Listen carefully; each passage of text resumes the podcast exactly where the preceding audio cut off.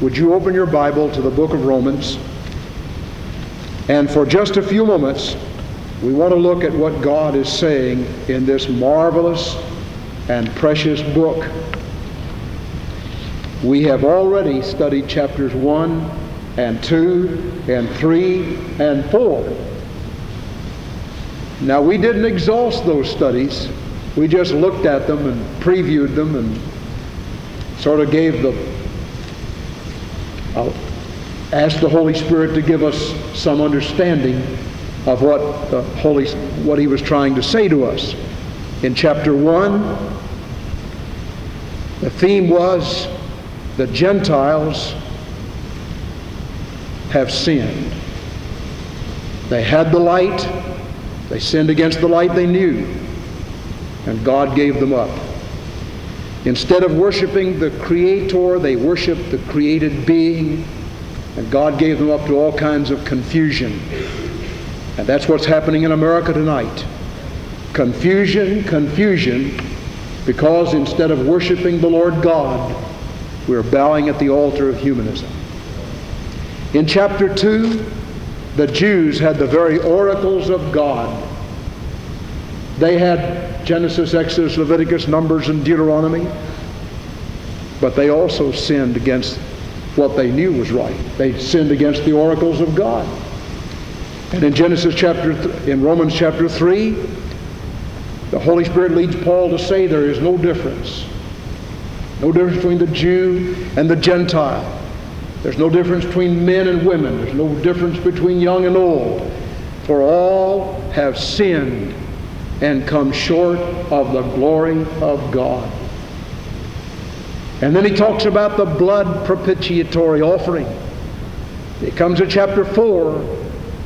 He gives the illustration of Abraham, and he says that's how you get saved. Abraham believed God. And that confidence, that faith, that belief was counted to him for righteousness. We come to chapter 5. Now, in a few days, we'll be studying chapters 6, 7, 8, and 9, 10, and 11. If you want an outline of this book, the introduction and theme would be in chapter 1, verses 1 to 17. The first division, chapter 1, 18 through chapter 3, verse 20, the whole world is guilty before God for all of sin. Chapter 321 through chapter 521, justification is by faith in the Lord Jesus. And when we come to chapters 6, 7, and 8, we deal with sanctification through union with Christ in his death. Those are the precious jewels. I hope you'll not miss the study when we come to chapters 6, 7, and 8 in Romans. We previewed this in training union a few weeks ago. We're going to deal with it in the pulpit. And then chapters 9 through 11, the problem of Jewish unbelief and the time of the Gentiles and the restoration of the Jews. And then in chapters 12 through 15, the Christian life, service. Paul begins that section with Romans 12:1. We beseech you therefore, brethren. Every time you see the word therefore, you need to ask yourself, what is the therefore, therefore? That whole section deals with some premise, with some obligations and responsibilities on the basis of the premises that he's already given us. And then the last part, the outflow of Christian law. Now tonight I want to just give you a, a couple of nuggets of gold from chapter 5, verse 1. And I hope you'll mark these in your Bible. Chapter 5, verse 1. You see the word therefore. Every time you see that kind of a word, therefore, wherefore, and so on, ask what it means. Why is that there? What does that mean? What is the word therefore, therefore? Well, chapter 5 is being connected with chapter 4. And in chapter 1, he said, the Gentiles have sinned. Chapter 2, the Jews have sinned. Chapter 3, the whole world is guilty before God. Chapter 4, there's only one way out, and that's the way of faith. And Abraham believed God, and it was counted to him for righteousness. What did he believe? He believed what God said. Now, that whole chapter dealt with faith. Faith in the shed blood of Christ. Faith in what Christ accomplished for us on the cross. We come to chapter 5. He says, Therefore, and I want us to just look at the first two or three verses. Therefore, being justified by faith, we have peace with God through our Lord Jesus Christ, by whom also we have access by faith into this grace in which we stand and rejoice in the hope of the glory of God. That's all we'll go through tonight, those two verses. Now look at them carefully. Therefore, there are four great promises to the one who is saved right there. Number one, we are justified by faith. The word justify means just as if we'd never sinned. You can hear justify, justify, just as if, just as if. You can hear that in there. That means, therefore, we are justified because of what he said in chapter 4, because of faith. Therefore, we are justified by faith. That means we're not justified by works. Now, that has a whole galaxy of meaning. If we were justified by works, when we quit working, we'll be unjustified. We'll not be justified any longer. If we're justified by what the church did to us, the church could kick us out. And we wouldn't be justified any longer. But we're justified by faith. And if you read carefully and compare Scripture with Scripture, we read in Ephesians chapter 2, verses 8 and 9, therefore by by grace are you saved through faith, and that not of yourselves. That faith is not even of yourselves. It's the gift of God. So the fact that God lodged faith in our hearts, we don't have anything to brag about. We can't say, well, look, boy, I'm a man of faith. Look how good I am. Here's old somebody over here, they're not a man of faith. God has told us to go out and fling the story at them. W.K. Wood used to say, fling the gospel at them. If that don't get them, God don't want them. God wants us to go out and give people the, the Word of God. Tell them about Jesus. Give them an opportunity to place their confidence and faith in Christ. Spurgeon used to say, I believe in election and predestination, but I give an open invitation. He said, I don't know who the elect are. And so I'm under obligation to give everybody the gospel. And God's going to take care of being sure that nobody comes that isn't the elect. Of course, the point is anybody that comes is the elect. We're chosen in Christ. And when you come to Christ, you're chosen in Him. Therefore, being justified by faith.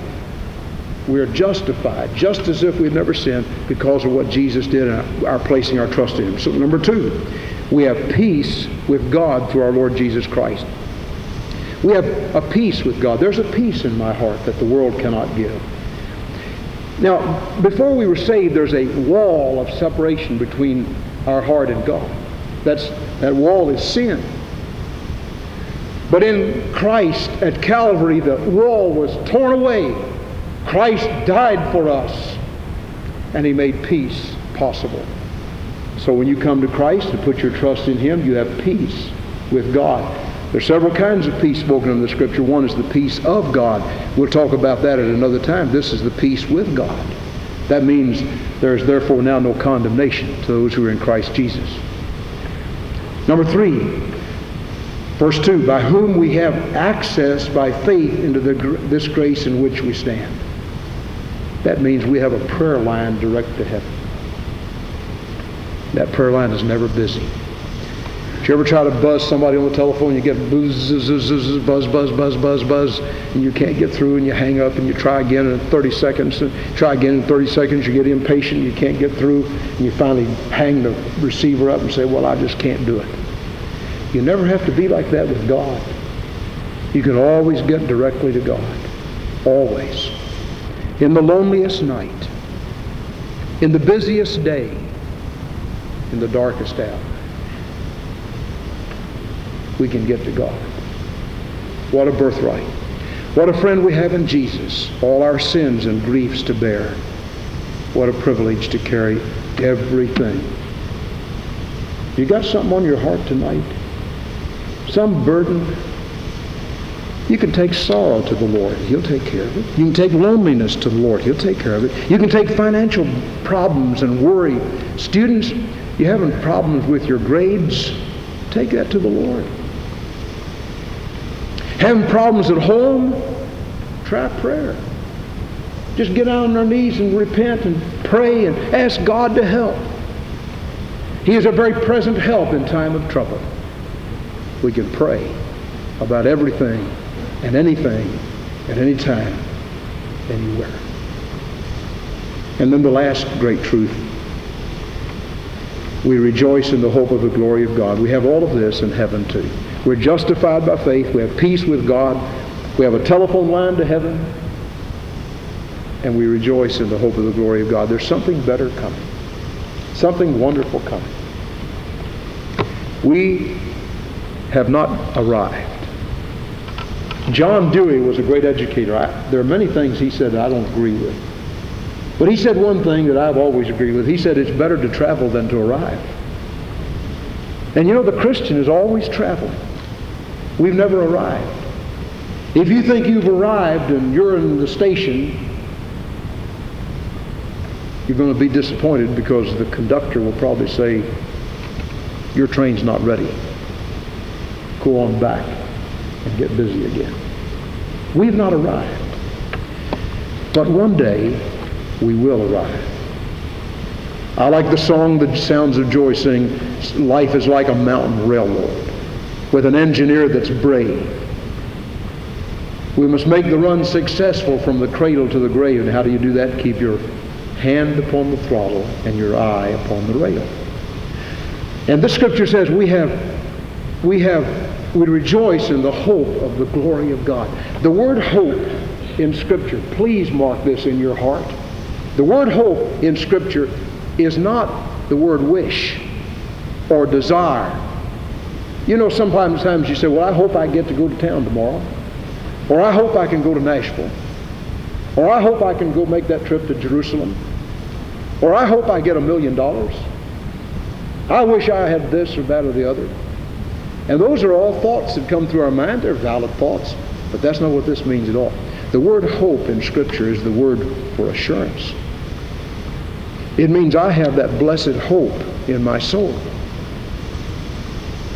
You remember Dr. Lee told us that one of the songs that he loved very much was Whispering Hope. He said the first time he ever saw the girl that he married, she was singing Whispering Hope, and he said, My heart whispered hope. Well, hope is a steadfast and sure anchor. That's what Hebrews says. I throw my hope right out into the presence of God, and my anchor is a steadfast hope. It is an assurance. And this scripture says we rejoice in the hope of the glory of God. Someday the silver cord will break. And I no more as now shall sing, but all the joy when I shall wake within the palace of my King. I shall see him face to face and tell the story, saved by grace. Now listen to me tonight. How many of the things we worry about will seem so unimportant when we get home? How many of the things that are on our minds tonight that have caused us to fret and toss and be upset and be anxious and worry and wring our hands and have sleepless nights and, and, uh, and so on, how many of those things, when we stand before the Lord in the presence of Jesus, those things all fade away and pale into insignificance. But do you know we can have that blessed hope right now? Tell it to Jesus. Tell it to Jesus. Do the tears flow down your cheeks unbidden? Tell it to Jesus. You've got some serious anxiety in your life tonight. Take it to Him and rejoice in the hope of the glory. May we pray. Every head bowed and eyes closed for just a moment. What a wonderful truth from the Word of God. How precious these four wonderful promises to the believer if you're not a believer, you've never received Christ as your Savior, would you open your heart to him now? Just whisper, come in, Lord Jesus. I need you. I want you. I invite you to come in and be my personal Lord and Savior. I want us to sing that song, I have a Savior. He's pleading in glory. A dear, loving Savior, though earth friends be few. Brother Bob Kubosh, would you find that song and be ready to lead it in a moment? Now, while we wait for the Lord, wait before Him, would you just now put your burden over on Jesus? Whether it's the burden of sin, the burden of guilt, maybe it's the burden of anxiety, the burden of fear, burden of some question, the burden of some misunderstanding. Oh my, how misunderstandings burden our hearts. And then pride takes over and we can't hardly bring ourselves to go and ask forgiveness. Take that to Jesus too and ask him to cleanse. As the organ begins to play, I have a Savior. Would you talk to Jesus from your heart? Our Father, we pray that just now there comes spiritual refreshment to your people. Somebody who has never been saved would open his heart to Christ. Every believer would say, Lord, I love you. And I want to place upon you those hurts and anxieties and fears and worries. I thank you. I'm saved by grace. We pray in Jesus' precious name. Amen. May we stand, please. I have a Savior. He's pleading in glory. A dear, loving Savior, though earth's friends be few. And as we sing this, as we sing this beautiful song, let me, let me ask you to do this. First of all, if you're not sure you're saved, you, you may have come into the congregation tonight and you're not positive you're a child of God. Would you come and let us just pray with you? Show you from the Bible how to know Christ. And if you are saved, are you serving Him? Have you followed Him in baptism? That's the next thing God wants every Christian to do. And then if you're serving the Lord, are you carrying a big bundle of worries and anxieties and fears and terrible burdens on your heart? Tell, t- take that to Jesus. You may be able to do it standing right where you are. Maybe God will lead you to come and kneel at the altar. But let's just sing two stanzas of this great song while we sing it. You do what Jesus tells you to do.